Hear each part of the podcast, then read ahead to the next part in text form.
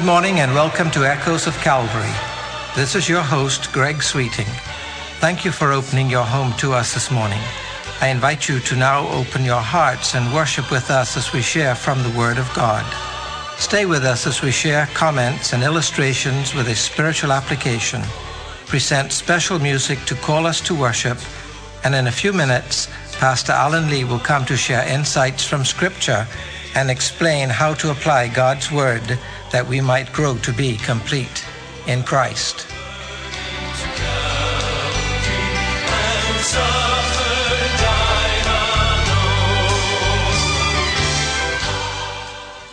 I heard former American ambassador to the United Nations, Mr. John Bolton, on television yesterday. He was asked to comment on a piece in a UK newspaper in which former British Prime Minister John Major wrote that he believes that there is not a worldwide problem with Islam, there is rather a problem within Islam. End of quote. In other words, Mr. Bolton says that Mr. Major has shown tremendous courage as a world leader in going public, saying that there is a fundamental problem within Islam, and specifically the set called radical Islamists who hide behind their faith but practice their strain of terror throughout the world, particularly the Western world and especially the United States, sometimes the UK. Then Mr. Bolton went on to say something very interesting. He said the Western governments, especially the USA, must come to terms with the reality of these radical Islamic groups. That they certainly exist, he said, and they exist to do them harm, to kill United States citizens wherever they can. He said you cannot expect to defeat an enemy if you do not even admit that that enemy exists. I found that interesting and profound. It is so obvious, yet it is also true of so many things around us every day. You cannot expect to defeat an enemy if you do not admit that that enemy exists. For what it's worth, Mr. Bolton, I agree with you. From a distance, in my humble opinion, the current position of America seems to be a refusal to admit that terrorism still exists, that there are radical Islamists within the Islamic faith, and that they live to kill Americans. This leaves many mission critical events inadequately prepared and introduces delays in responding when something does happen in the world of terror. As I was pondering these issues and weighing in on Mr. Bolton's words, a thought gradually formed in my head, and ever so slowly the mist cleared away to leave another comparison in my mind. I'll share this with you in a moment.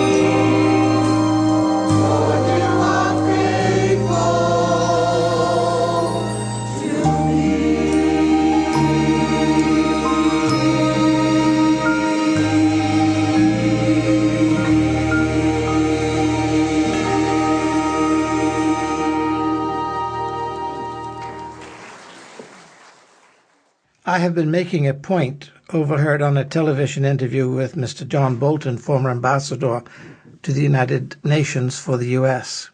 His interesting observation in that interview grabbed my interest. He said, and I paraphrase a little, one cannot expect to defeat an enemy if you do not accept that that enemy exists.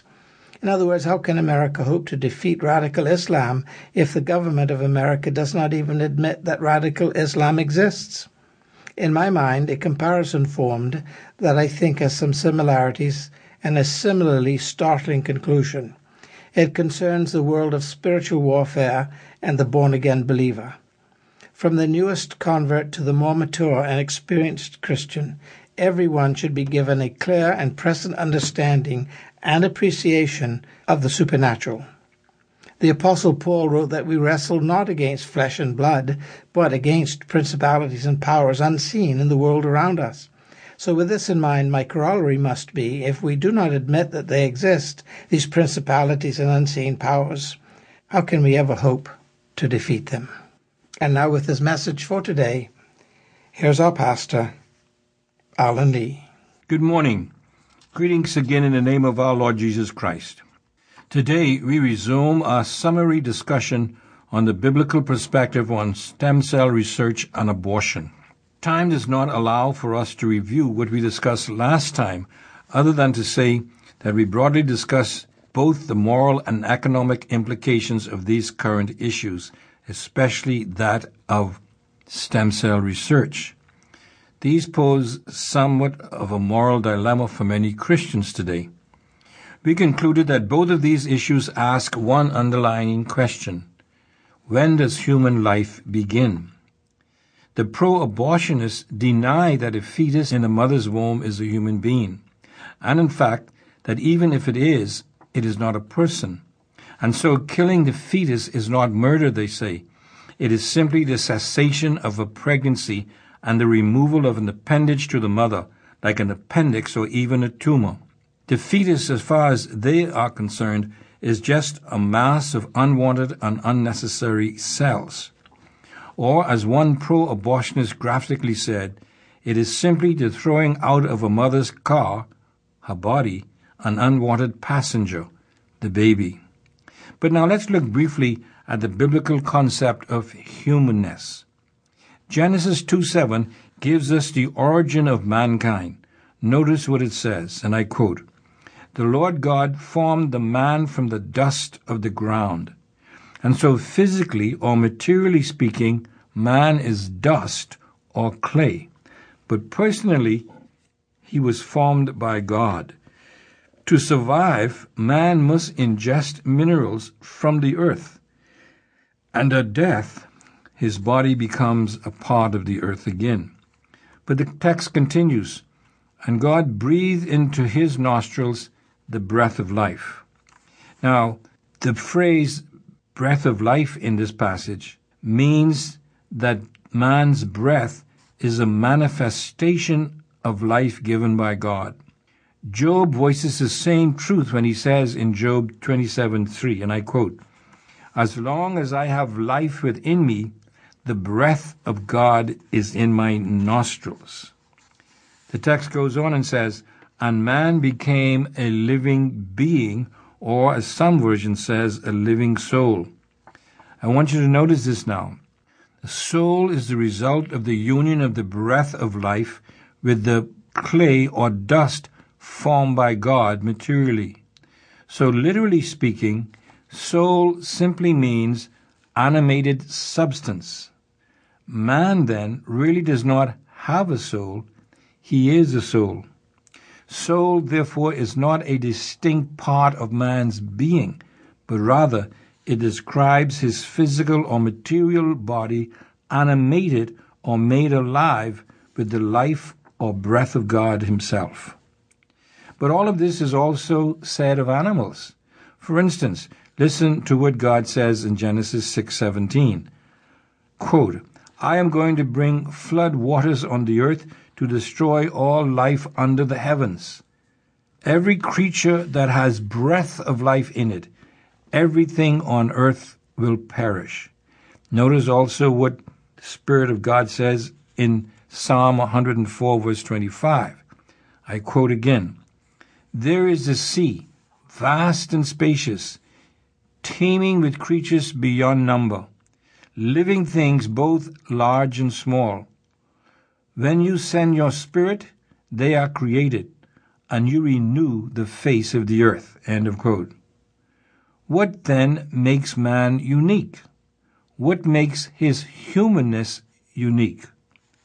Man as a human being, a Homo sapiens, is unique because he is made in the image of God. Listen to Genesis chapter 1, verses 26 and 27. Quote, Then God said, Let us make man in our image, in our likeness, and let them rule over the fish of the sea and the birds of the air, over the livestock, over all the earth, and over all the creatures that move along the ground. So God created man in his own image.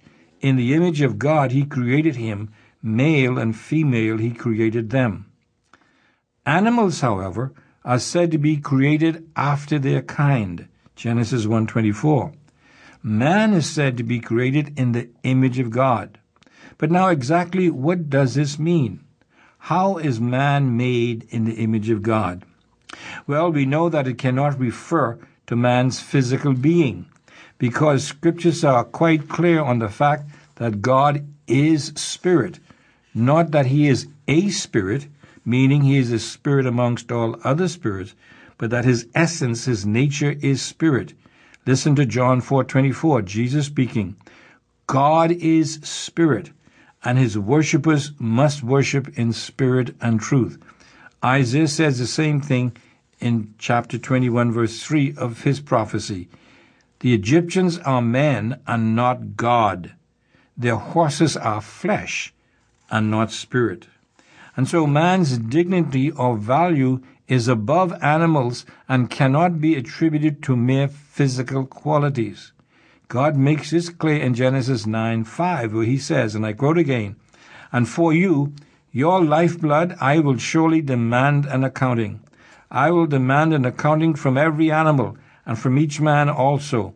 I will demand an accounting for the life of his fellow man. Whoever sheds the blood of man, by man shall his blood be shed, for in the image of God has God made man. End of quote. By the way, this is the biblical or theological basis for capital punishment. Man's value and dignity are based upon the fact that he is made in the image of God. Our anatomy and physiology are suited to our earthly environment. Therefore, the image of God must refer to man's spiritual or immaterial nature.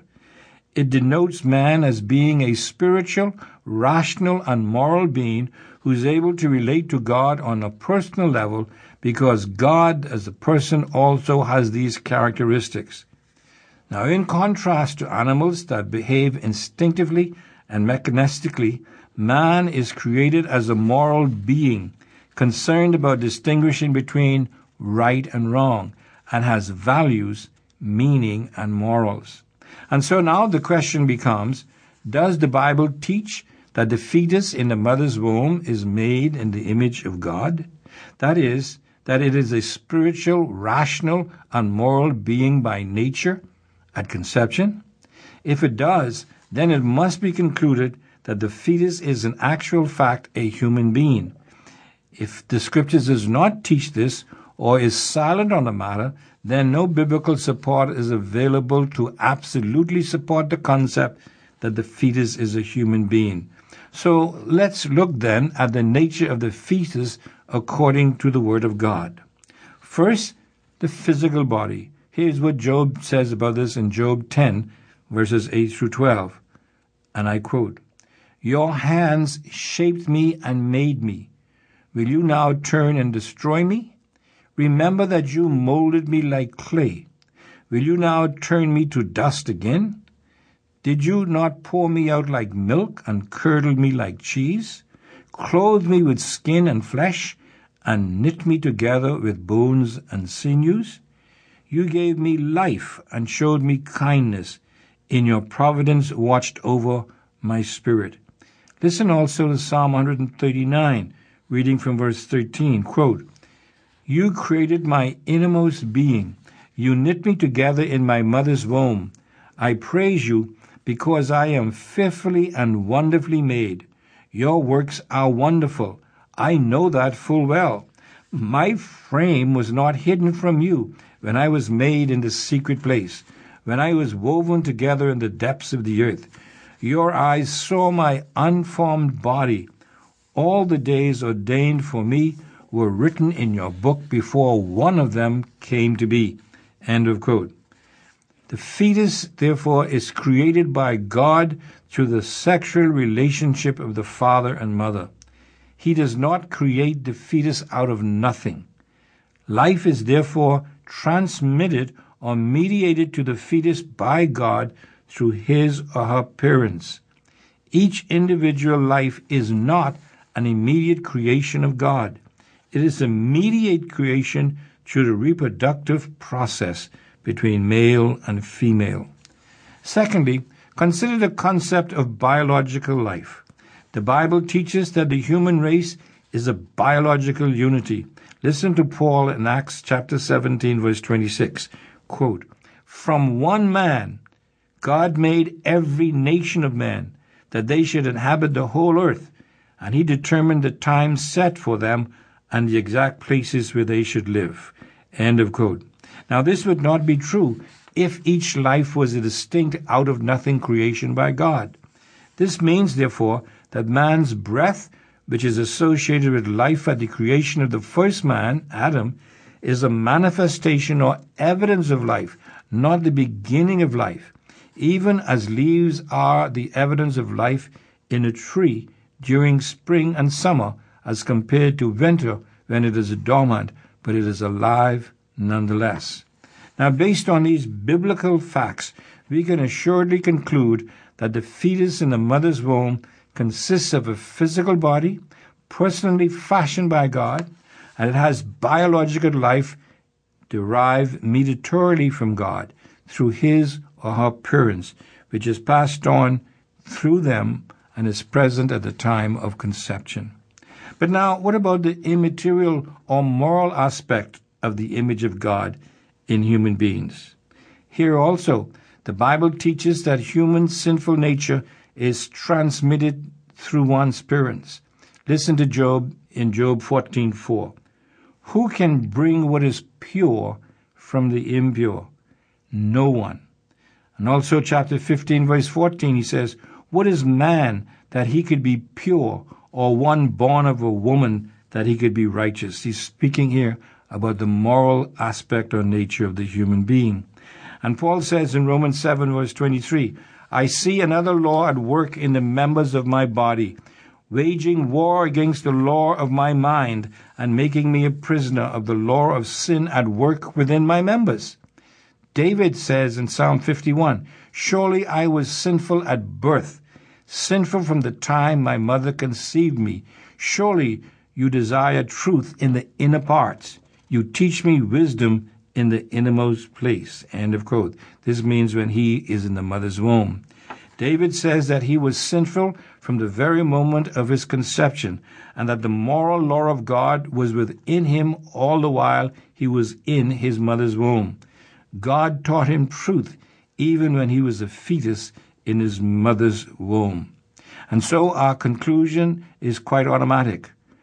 Biblically speaking, God's image in man was passed on seminally by Adam, and on the basis of inherited sin, passed on mediatorily from Adam through one's immediate parents. And the fetus is a spiritual, moral, sinful human being at the time of conception.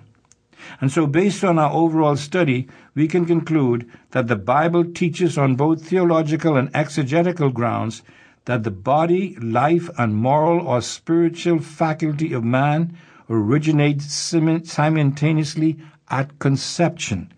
The fetus in the mother's womb, therefore, is not merely a potential person or human being, but a full human being made in the image of God, and therefore he or she is a true person with potential at the time of conception.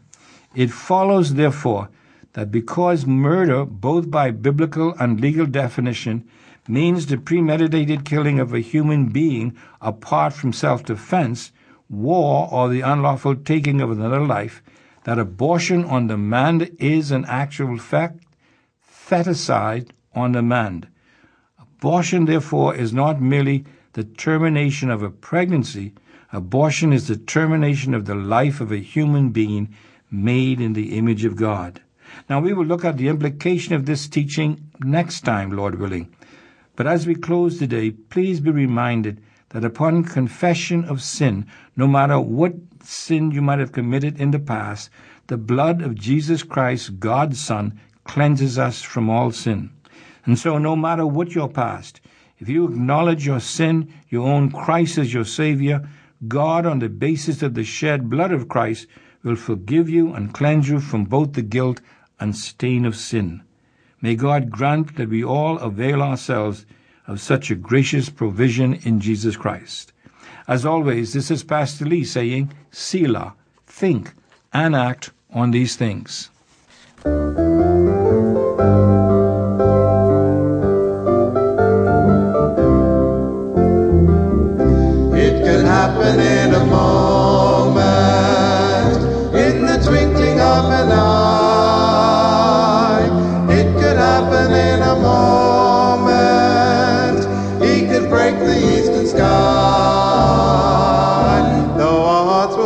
Unworthy, yet how happy we will be when the Savior comes from heaven, when His blessed face we see. You have been listening to Echoes of Calvary, a radio ministry of Calvary Bible Church in Nassau, Bahamas. Our morning worship service begins this morning at 11 o'clock in the sanctuary located on Collins Avenue. We extend an invitation to you to join us on these occasions. If you would like to contact the church or Pastor Lee, address your letters to Echoes of Calvary, Post Office Box N1684, Nassau, Bahamas. And so we come to an end of this broadcast. I invite you to think about the message this morning. Consider the one who is our Savior and Lord. Grow to be complete in Him. And remember, as echoes from Calvary stir in your heart, keep listening for that shout, Maranatha, the Lord is coming soon. There forevermore to stay. Hold the fort a little longer in your struggle over sin. Trust the great commander's promise. He will surely come